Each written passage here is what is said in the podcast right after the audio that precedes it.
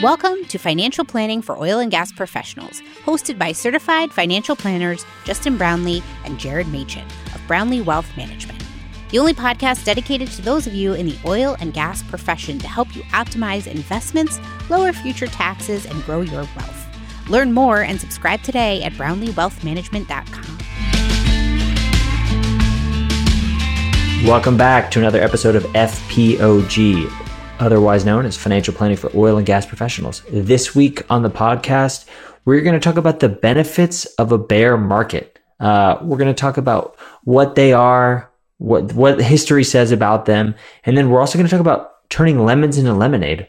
Are there are there strategies or things that we could do to actually take advantage of a bear market? Things that would be better off being done during a bear market.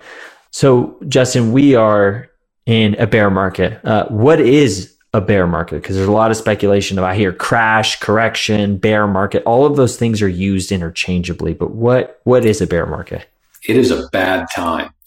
Uh, just kidding. A bear market the technical definition is a 20% drop in value. So you go back to an all-time high super easy for us right now. The all-time high was uh, the very beginning of the year. So you could just show year-to-date returns and you will see that we are more than 20% down year to date um, so that would be the technical definition. Yeah. So I think so. Yeah, ten anything above ten percent, less than twenty percent is a market correction. Anything above twenty percent is a bear market, which is a substantial substantial drop, but it's not historically unprecedented. From 1926 through 2021 or 2022, there have been 18 bear markets. Uh, so 18 times. And the range of outcomes is falls from 20% um, down as little as 21% and down as much as 80%. But so on average, it's mid 30%. And on average, uh, bear markets last around 10 months. Uh, if, if you take the average of all those. Now, one quick clarification there. When we talk about the length of a bear market, we are not saying that it takes 10 months for the market to recover and get back to even. Uh, that is significantly longer, but the duration of the market tumbling down, falling in value, uh, that's the average. And I, I want to say the longest is somewhere around 24 to 36 months. Yeah. But that being said, right, not uncomfortable, not comfortable, but it is a part of investing, right? So 18 times. Um, so, you know, 18 different instances of, since over the last approximately 100 years where you've had those drawdowns and, and even substantially worse than what we've experienced this year. But, right, would you still not want to be an investor if that were the case? $100, $100 invested with dividends reinvested uh, beginning in year 2026 is compounded to over a million dollars. So a hundred dollars turned into a million dollars. Yes, in spite in spite of eighteen horrible market crashes, and uh, we didn't even go into the history of market corrections. I believe there is, there have been about seventy or eighty market corrections during that same period. So market falling ten percent in value.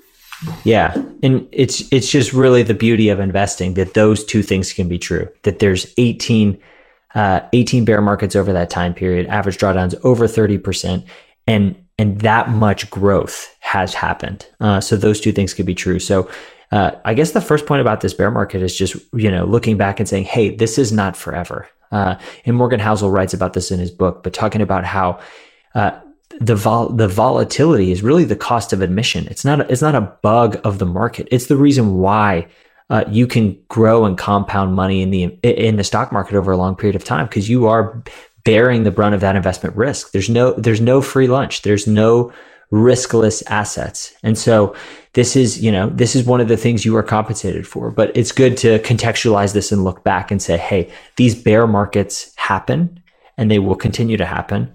And despite that, it's being a long-term investor uh, is a great idea.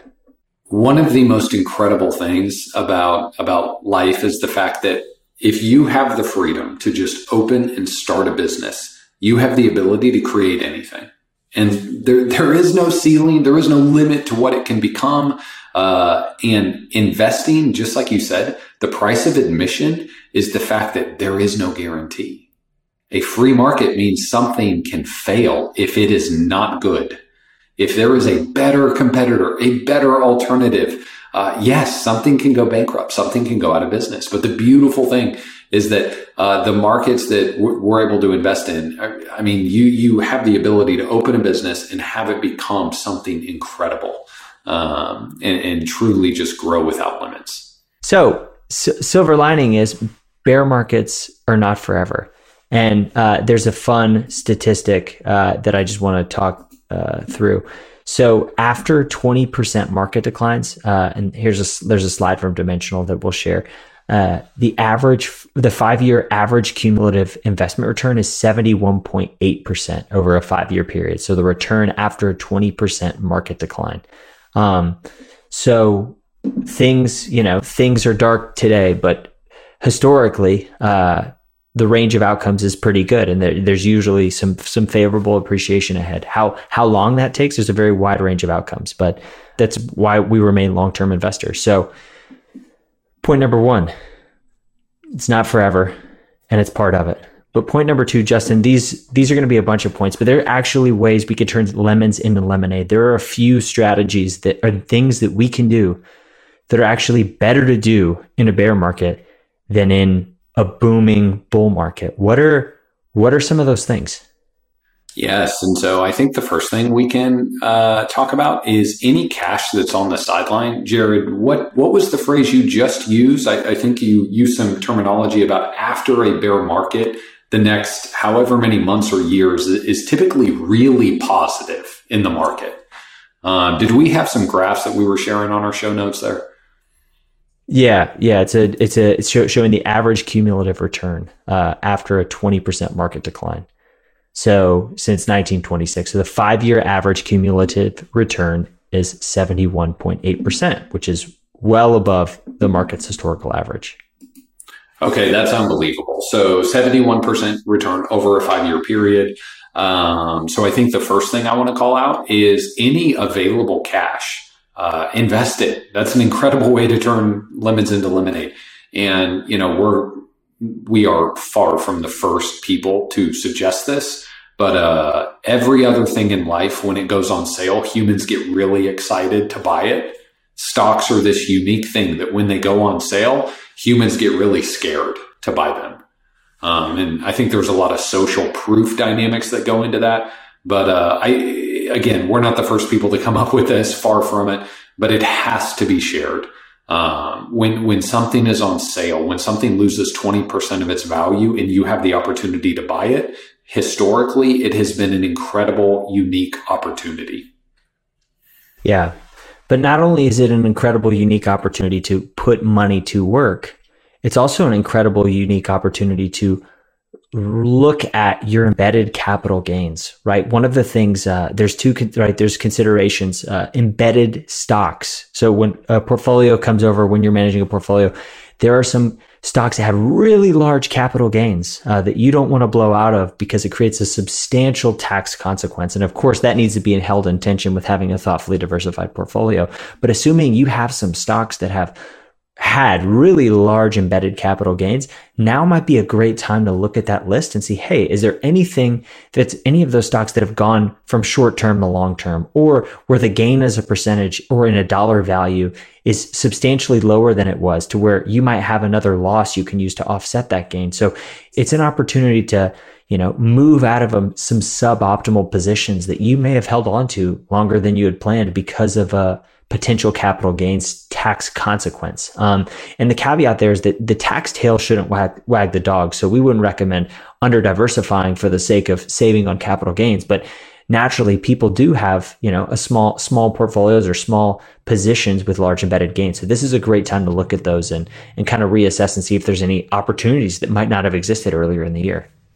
That's a great thought. Uh, when you think about migrating to the optimal long-term portfolio, sometimes sometimes tax reasons can really be a, a, a road bump uh, that halts you from doing that. So it could be a great opportunity. You know, we did mention it's a great time to invest excess cash. I want to also just throw a quick caveat out there, and I think this. I want to say I saw this either at Dimensional or uh, you mentioned Um, is it the psychology of money, Morgan Housel's book? I think maybe both sources mention this fact. If you invest at all time highs, so we just said that if you have the ability to invest in a market crash, it, it can be an incredible opportunity for you.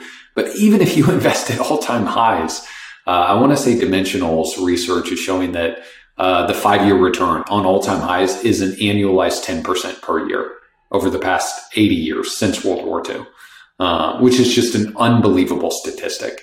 Uh, so in other words, investing at all times is, is really quite good. Um, but boy, if you get to invest during a down market, it is, it is, it is just so much, so much better. Um, it is a unique opportunity. You should not assume that uh, you will get the opportunity to buy broad market indices at the prices you're seeing during a market crash again. Yeah. And the reason why investing at all time highs is a good thing because the velocity of all time highs are substantial. So if anybody wants to scare you about all time highs being not a good time to invest, yeah, it's just crazy. Do not ever believe it. Yeah, there were 18 bear markets from 1926. In the year 2021, there were 60 new, uh, there over 60 new market highs in a single year. 60? Yeah. Six zero. Unbelievable. So sorry, I, I, just had to hijack. You know, this entire topic is is ways to make lemons, you know, lemonade out of lemons with the market crash here.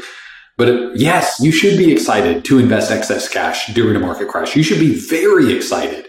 And for crying out loud, do not try and, and think that you're going to know exactly what the bottom is. Um, invest early and often. And you know, if you are in a 401k and have automated investments and can dollar cost average in, gosh, this is a great opportunity to buy more and more shares.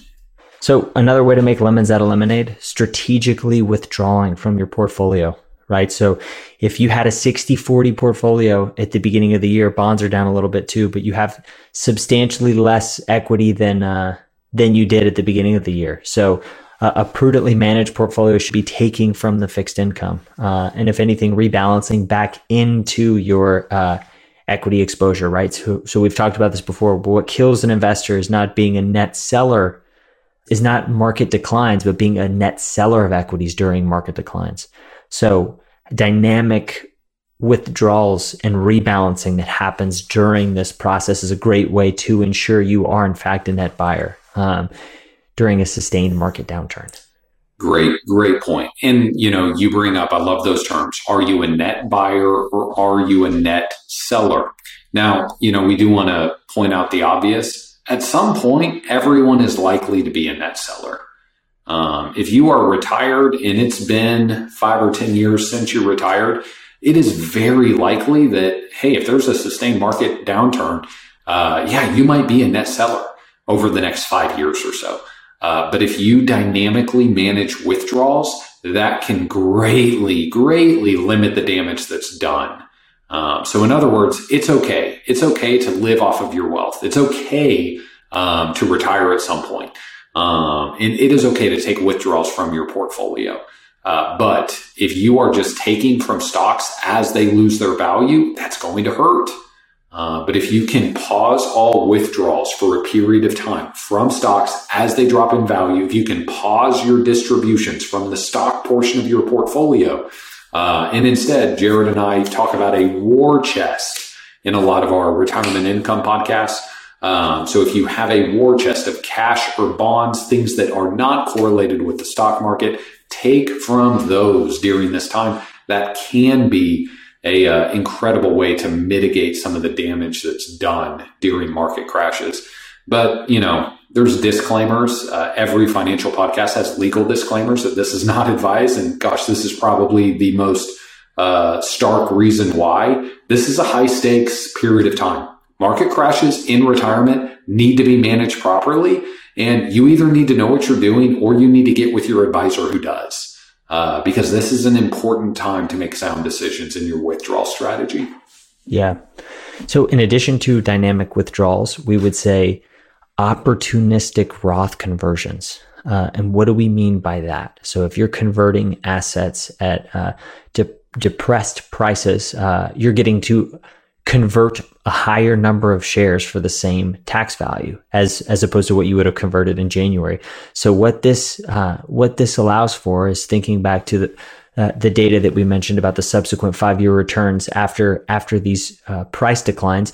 All of once a Roth conversion, the assets have been moved to a tax free account. That rebound happens in a tax free account, right? So getting you you get a larger dollar, a larger value, uh, a larger number of shares, so that when the appreciation happens, it's it's in a tax free wrapper versus a pre, versus in a in a tax deferred wrapper where you, you are going to owe taxes on that. So this is a great time to uh, consider Roth conversions. Yeah, I, I mean, I think at the end of the day, there's two reasons to do Roth conversions. Uh, the first reason you would do a Roth conversion is um, tax rate arbitrage. You have a lower tax rate today than you're likely going to face in a future year. So that's an obvious reason to do a Roth conversion.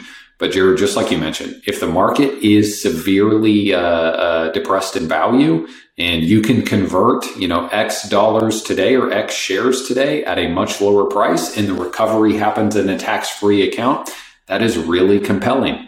And if both of those reasons line up, if you do have tax rate arbitrage and there's a market crash, that can be some of your most effective Roth conversions. So we talk a lot about a lifetime tax rate. We want to lower your lifetime tax rate and we want to lower the tax rate that your, that your beneficiaries are exposed to. Um, and so managing Roth conversions during a market crash can be a great opportunity to do that.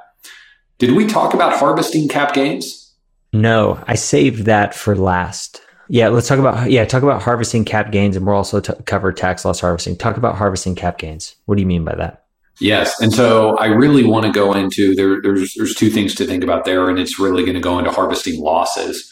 Um, but depending on your total income, you know, the first thought is there is a zero percent capital gains tax bracket, uh, and so sometimes you want to harvest gains.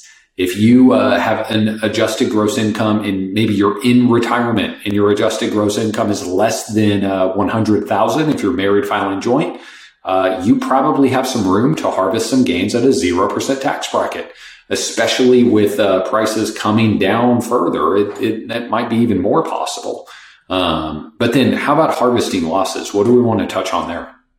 Yeah, so harvesting losses is uh, tax loss harvesting is more common strategy, not tax or legal advice, just a general framework for how it works. But uh, you know, when prices decline, it, for example, uh, if if you bought a stock in January, you're now holding it at a loss, uh, and that's an unrealized loss, so it doesn't impact your tax picture. So, but if you if you were to sell that position and realize the loss, uh, that could be used to offset future capital gains and uh, a small potentially a little bit of uh, income tax.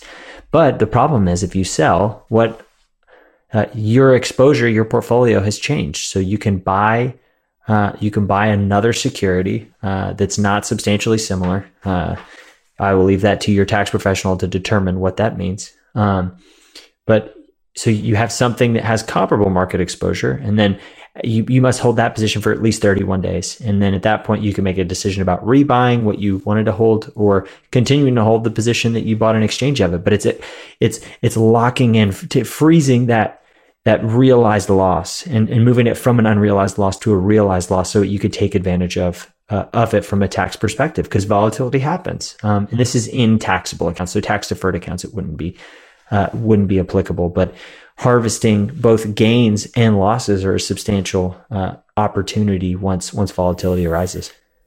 Absolutely. And if you're able to use some of these down markets to harvest losses, it also expands the amount of uh, tax free or 0% capital gains uh, income that you can enjoy in future years. So let's say that you've got a bunch of funds or individual stocks and you sell them and buy similar funds, but different to comply with wash sale rules. And so let's say that you harvest $50,000 in losses during this crash. Well, fast forward three, four years, and maybe you want to free up some capital to make a purchase, uh, but you're in a high income year or you're just trying to stay in the 0% tax bracket. Well, you can sell $50,000 worth of gains and that 50,000 loss that you did years ago can, can wipe away that entire gain. And so long story short, Uh, it gives you flexibility. It gives you options. Um, I would call it a tax asset to harvest losses. You can use 3000 a year against income. You can also count it against future gains. There's a lot of uses uh, for tax losses. And so you want to be diligent to uh, take advantage of those while the market's down. Yeah, and to summarize, you know, managing in a managing yourself and your portfolio in a bear market, it comes down to two two things. It comes down to good defense, right? Not making any decisions that you're going to regret or that are super rash, uh, you know, super rash decisions. But that's only part of it. It's also offense, working with a qualified professional to take inventory of all these opportunities and continue to to move the ball forward. Um, so bear markets are part of investing, and and to be clear, they never feel fun. Uh, but we're confident that that we'll get this, through this one, and on the other side of the future, there's going to be another one, and we'll be ready for that one too. And Jared, how many market crashes did you say we've had in, since 26? Yeah, 20, uh, 1926, 18. 18. And that doesn't count 11 or 2018 that were kind of market crashes too. So I'm pretty confident that we're probably going to have 20 more market crashes in the next century. Uh, so important to keep that in mind. Yeah, it's part of it. Bear Market Survival Guide. Uh, let us know if you have any questions or ideas for future episodes. We'd love to hear from our listeners. Podcast at brownleewealthmanagement.com. Thanks. We'll see you next time. Thanks for listening to this episode of the podcast. You can subscribe or connect with us at brownleewealthmanagement.com or send ideas for future episodes to podcast at brownleewealthmanagement.com. Thanks, and we'll see you next time. This podcast is for informational purposes only. Nothing discussed during this show or episode should be viewed as investment, legal, and tax advice. If you have questions pertaining to your specific situation, please consult the appropriate qualified professional.